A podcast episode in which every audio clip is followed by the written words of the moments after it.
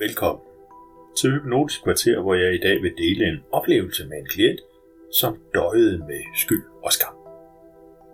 Skyld og skam indgår i omkring 90% af alle de temaer, vi som mennesker kæmper imod. Det er noget, vi typisk har overtaget eller arvet fra forældre. Der er normer, der er vaner, der er traditioner og alt muligt andet, som gør, at vi påtager os skylden for noget, som ikke var vores skyld, og som vi var uden ansvar i, og skamfuldheden udvikler sig så, fordi vi nok ikke burde være at kunne gøre, som vi nu gør og er. Det kan også være noget, vi har udviklet selv, for eksempel ved oplevelser i børnehaven eller skolen eller andre steder. Og hvad gør skyld og skam så ved os? Ja, skyld får os til at lade være med at være den autentiske person, som vi egentlig har mest lyst til at vise verden.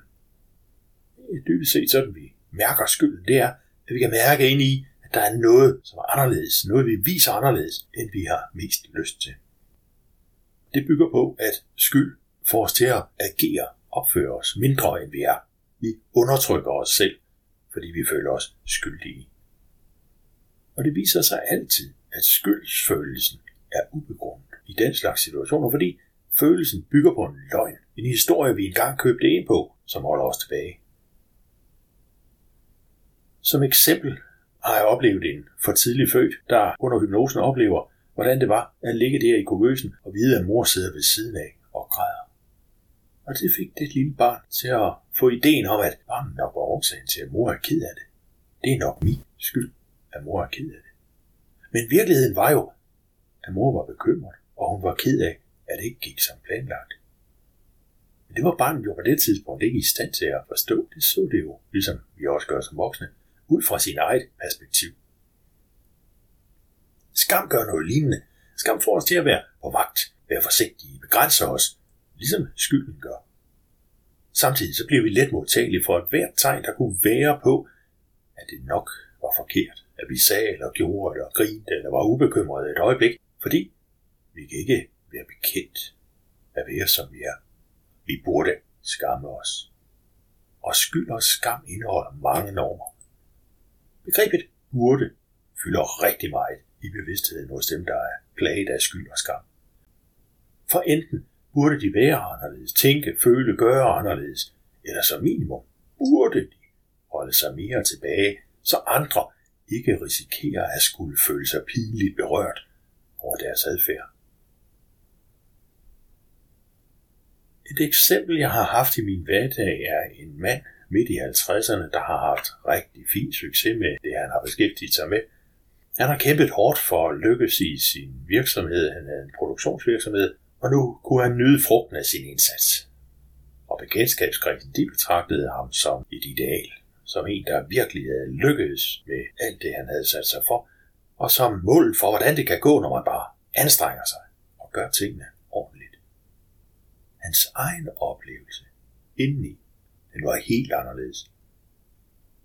Han følte sig nu skyldig over de mange situationer, hvor han valgte jobbet frem for familien og vennerne og samværet.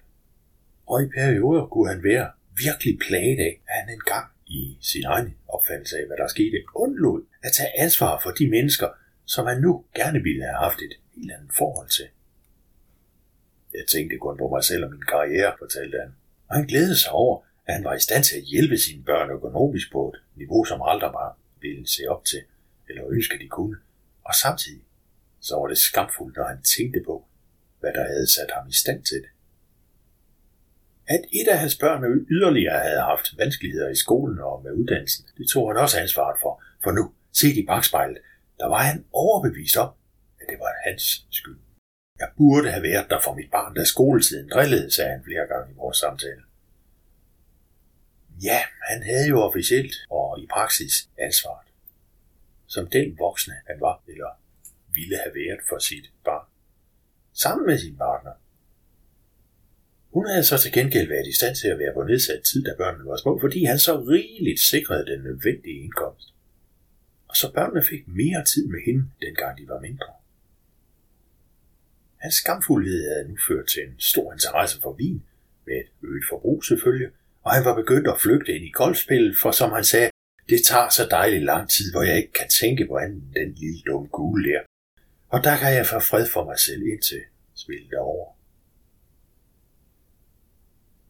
Konen havde siden børnene var små øget sin arbejdstid og var nu optaget af gørmål, som var mere tilfredsstillende for hende, men de havde ganske få oplevelser sammen, udover selskabelighed. Som vi talte sammen, gik det op for ham, at der der i fortiden havde været et valg. Han havde valgt, hvad han troede var bedst. Han havde aldrig truffet sin valg for at slippe for børnene eller hustruen. Tværtimod. Hans hovedformål havde hele tiden været at skabe den mest trygge base for sin familie, som han overhovedet kunne forestille sig. De skulle aldrig mangle noget. Og nu ville han så ønske, at han havde truffet nogle andre beslutninger. Så jeg spurgte ham blandt andet om, om han dengang vidste, at der kunne være andre muligheder. Og svaret var selvfølgelig nej. Og så blev han opmærksom på, at som han forstår mere, så kan han gøre bedre. Det sætter ham i stand til at forstå endnu mere, og det gør det muligt at træffe bedre beslutninger, og så videre, og så videre, og så videre. For den trappe hører aldrig op. Det viste sig, at hans motivation til at sikre den økonomiske overflod hang sammen med hans egen opvækst. De havde i barndommen haft det ganske svært ved at få inderne til at mødes. Og ideen om, at penge var et problem, opstod der tidligt i hans liv. Og dybest set var pengene jo bare fortsat som et problem. Nu var der ganske vist nok, men nu var de årsagen til noget andet, som hang sammen med hans stræben efter dem. Det brugte vi så hypnosen til at opløse. I skolen havde han følt sig skamfuld over ikke at kunne deltage i alle de samme ting som flertallet i klassen, og hans tøj var ud de her anerkendte mekaner og ferierne. De var sjældne og meget lidt eksotiske. Vi brugte hypnosen til at opløse de gamle idéer om mindre værd på grund af penge, og oplevelsen af generel mangel på anerkendelse fra kammeraterne. Og derpå installerede vi så en ny erkendelse af velvære, tryghed, tilfredshed alt det, han virkelig ønskede, han havde fået med. Den nye erkendelse, den gav følelsen af begejstring over at kunne hjælpe dem, der nu alt og allermest betød noget for ham. Og han forlod mig efter første session tydeligt lettet og med et roligt udtryk i ansigtet. Under hypnosen, der kan vi udnytte bevidsthedens fantastiske mulighed til at huske alt. Alt du har oplevet ligger lagret der. Det er ikke nødvendigvis tidfast, sådan at det skete tirsdag kl. 14, men det ligger som en historie i forskellige episoder i en ganske bestemt rækkefølge.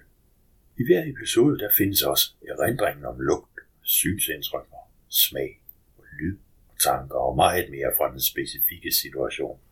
Som et eksempel på det havde jeg på et tidspunkt en mand i hypnose, hvor vi gik baglæns i hans erindringer for at finde årsagen udgangspunktet for, at han nogensinde havde tro, at han var forkert. Det var det, der var gældende for ham. Han følte sig forkert i hver situation. Og lige midt i det hele, mens han sidder det dybt afslappet og stadig stærkt fokuseret, så siger han pludselig noget i stil med HN 47211. Og jeg tænkte, det giver ingen mening det her, men øh, jeg skrev det ned. Da vi så var færdige med den hypnosesession, så spurgte jeg ham, hvad var det for noget med det der HN 47211? Og så sagde han, Jamen, jeg stod der ved siden af min far. Han havde en gammel Opel Kadett. Og så kiggede jeg lige på nummerpladen, og så tænkte jeg, det kan være, at vi skal bruge det til noget. Og så skyndte jeg mig lige at sige det. Og det er bare kvitteringen på, at i hver enkelt episode, der ligger altså langt flere indtryk om, hvordan vejret var, og hvem der sagde hvad, og hvordan stemningen var, og alt det andet. Med manden her, som var plaget af skyld og skam, der brugte vi så den teknik næste gang, han kom til at afklare, at den oprindelige idé om mangel penge og mindre værd havde fået ham til at overse det nærvær, han også havde fået fra sine forældre. Under hypnosen, der kunne han erkende, at hans opfattelse af for eksempel drillerierne fra klassen bare havde været etableret som en misforståelse. De havde fået ham til at tro, at han var forkert, fordi han ikke havde den samme økonomi som flertallet i klassen. Og da der på den måde gik hul på bølgen, så væltede nye erkendelser frem. Han havde aldrig været forkert. Om de havde penge derhjemme eller ej, det var uden betydning, for det gik op for ham, at det han troede, der gjorde ham forkert, alene var en misforståelse. Ved sessionens slutning, der var han begejstret og taknemmelig for det, hans forældre havde gjort for ham. Og han fortalte, da han kom til tredje møde, at han straks efter at have været hos mig, havde ringet til for at få en dyb og rigtig snak om hans liv og deres indflydelse. Da vi mødtes tredje og sidste gang, der var skamfuldheden stort set forsvundet. Han ville stadig ønske, at han kunne have valgt anderledes, da børnene var små. Og skyldfølelsen over det ene barns indlæringsvanskeligheder, det var forsvundet. Og vi fokuserer derpå på at fjerne den sidste rest af skam. Under hypnose er det mange gange enklere, meget enklere, at lave gestaltterapi, og i den stærkt fokuserede og samtidig dybt afslappede tilstand, som hypnose er, der kan mellemregninger med de aktører, der oprindeligt spillede en rolle i etableringen af de gamle misforståelser, let og enkelt udlignes og opløses. Resultatet er hver eneste gang, at grundlaget for misforståelsen fjernes, så det er umuligt at vække den til liv igen. Jeg forlod mig efter tredje gang, og vi aftalte en telefonisk opfølgning efter cirka tre uger. Da jeg talte med ham, var han og hustruen begyndt at dyrke en gammel fælles interesse i sejlsport, og forholdet til børnene var mere afbalanceret, som han beskrev det. Robust, som han sagde. Det barn, der havde haft indlæringsvanskeligheder, er nu begyndt i forløb hos mig, og mig tyder på, at hendes ordblindhed aftager gradvist, som tryghed finder på plads. Og det er den slags oplevelser, der gør mig begejstret for at arbejde med hypnose, og med mennesker og med coaching helt uden bivirkninger eller senfølger, der kan vi ændre livskvalitet markant og hurtigt.